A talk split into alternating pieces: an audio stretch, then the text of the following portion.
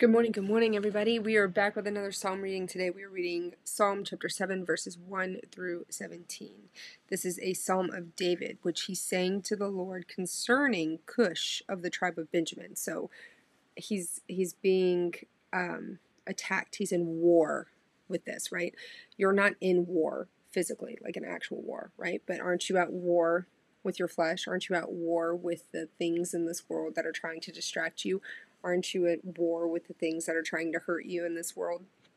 I think you are. I think we all are.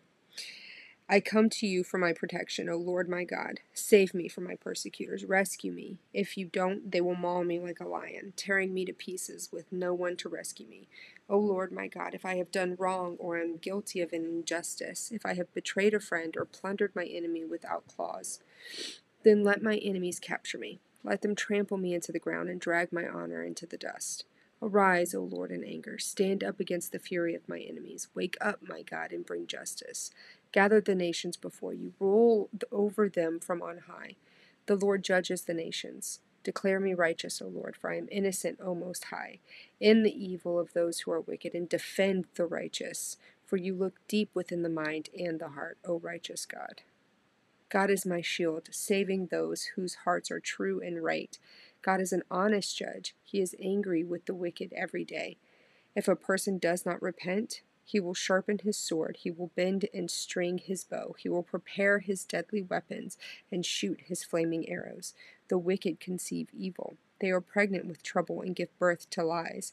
They dig a deep pit to trap others and then fall into it themselves. The trouble they make for others backfires on them. The violence they plan falls on their own heads. I will thank the Lord because he is just. I will sing praise to the name of the Lord. I will sing praise to the name of the Lord Most High. Again, that is like we're we're not in these same exact situations, but we are indeed in these same exact situations. It is so relative to what we are struggling with on a daily basis we are seeking this righteousness. We are seeking to be in alignment with His kingdom and His will and His path and His glory. And we are being attacked on all sides. And we are just begging Him for His help, begging Him for His provision. And He is faithful. He is always faithful. I'm praying for you today.